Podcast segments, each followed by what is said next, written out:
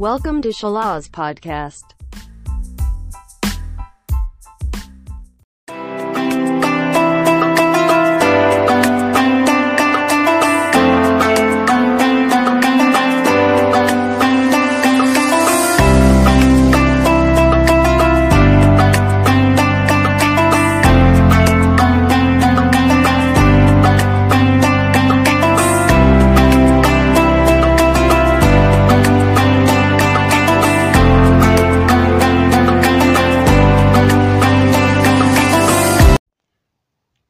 Assalamualaikum warahmatullahi wabarakatuh. Kembali lagi di podcast Neneng Yuni Yang akan menceritakan kisah sahabat Nabi Yang menghatamkan Al-Quran di bulan Ramadan. Nah, Kesolehan generasi sahabat dan tabiin memang tak diragukan lagi.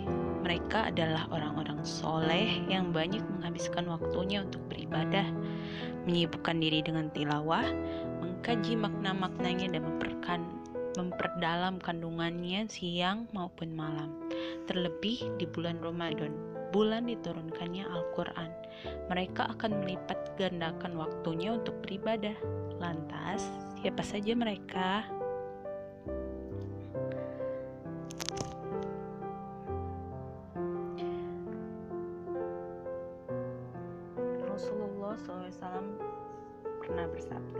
Barang siapa membaca huruf, satu huruf dari kitabullah, maka baginya satu kebaikan, dan satu kebaikan sama dengan sepuluh kali lipatnya.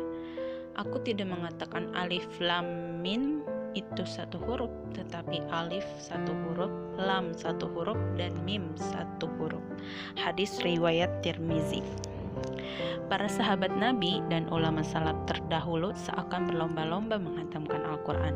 Mereka selalu sibuk dengan tilawah Al-Quran, baik siang dan malam, mengingat dahsyatnya mukjizat dan keutamaan Al-Quran. Bahkan mereka menghatamkannya dalam sholat malamnya. Diriwayatkan bahwa Utsman bin Affan radhiyallahu anhu kadangkala menghatamkan seluruh Al-Quran hanya dalam satu rakaat sholat witir. Abdullah bin Zubair radhiyallahu anhu sering menghatamkan Al-Quran dalam satu malam. Kemudian Said bin Jubair radhiyallahu anhu menghatamkan Al-Quran dalam dua rakaat sholat di dalam Ka'bah.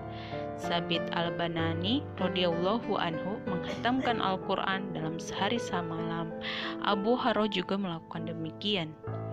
Abu Syekh Hanai radhiyallahu anhu berkata, Aku dapat menghatamkan Al-Quran dua kali dalam semalam, ditambah sepuluh juz, bahkan jika aku mau, aku dapat menghatamkannya tiga kali. Dalam perjalanan menunaikan haji, Soleh bin Kisan radhiyallahu anhu menghatamkan Al-Quran dua kali setiap malamnya. Mansur bin Zadzan radhiyallahu anhu juga menghatamkan Al-Quran satu kali dalam sholat duha dan satu kali lagi antara zuhur dan asar dan selalu menghabiskan waktu malamnya dengan sholat nafilah. Begitu lamanya ia menangis hingga ujung sorbannya basah oleh air mata. Selain sahabat Nabi, masih banyak ulama yang melakukan hal tersebut sebagaimana yang ditulis oleh Muhammad bin Nash dalam kitab Qiyamul Lail. Dalam Syekh Ihya diterangkan bahwa dalam menghatamkan Al-Quran, para ulama terdahulu memiliki berbagai kebiasaan. Mereka menghatamkan Al-Quran satu kali setiap hari, sebagaimana dilakukan oleh Imam Syafi'i di luar bulan Ramadan. Ada juga yang menghatamkannya dua kali sehari, sebagaimana dilakukan Imam Syafi'i dalam bulan Ramadan. Demikian juga yang dilakukan oleh Aswad, Solih bin Kisan, Said bin Zubair, dan masih banyak lagi. Ada juga yang menghatamkan Al-Quran tiga kali setiap hari. Seperti Sulaim bin Atar seorang tabi'in yang masyur ia pernah ikut dalam penaklukan Mesir pada masa sahabat Umar radhiyallahu anhu. Beliau juga pernah diangkat sebagai penguasa Kosos oleh Muawiyah. Beliau menghatamkan Quran tiga kali setiap malamnya.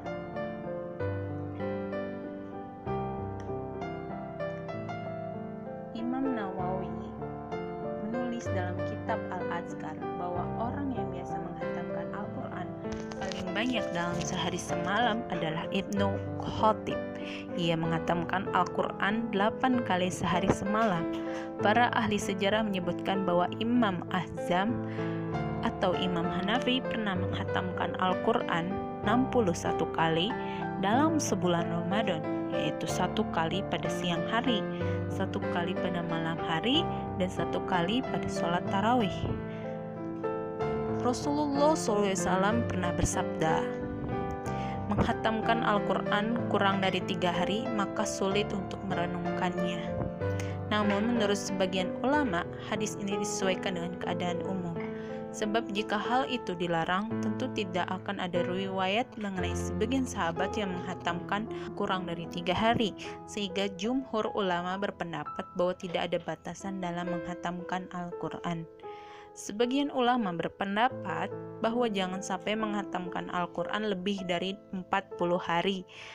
Al-Quran hendaklah dibaca setidak-tidaknya kurang lebih 3 per 4 juz tiap hari. Jika ada hari yang tidak ditunaikan, maka hendaknya diganti keesokan harinya. Dengan demikian, Al-Quran dapat dihatamkan dalam 40 hari.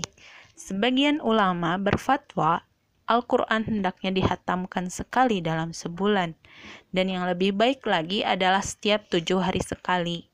Inilah kebiasaan para sahabat radhiyallahu anhu.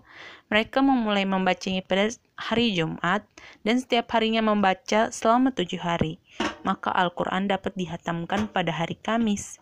Sebuah hadis menyebutkan, jika dihatamkan pada siang hari, jika Al-Quran dihatamkan pada siang hari, maka para malaikat akan mendoakan rahmat baginya pada hari itu. Jika Al-Quran dihatamkan pada malam hari, para malaikat akan mendoakan rahmat baginya pada malam itu.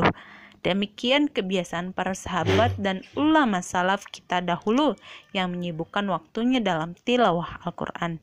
Semoga kita termasuk ahli Al-Quran dan diberi taufik untuk mengikuti kebiasaan para sahabat dan ulama salaf terdahulu.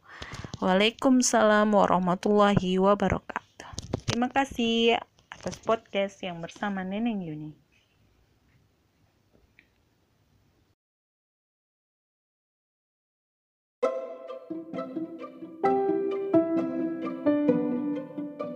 To be continued.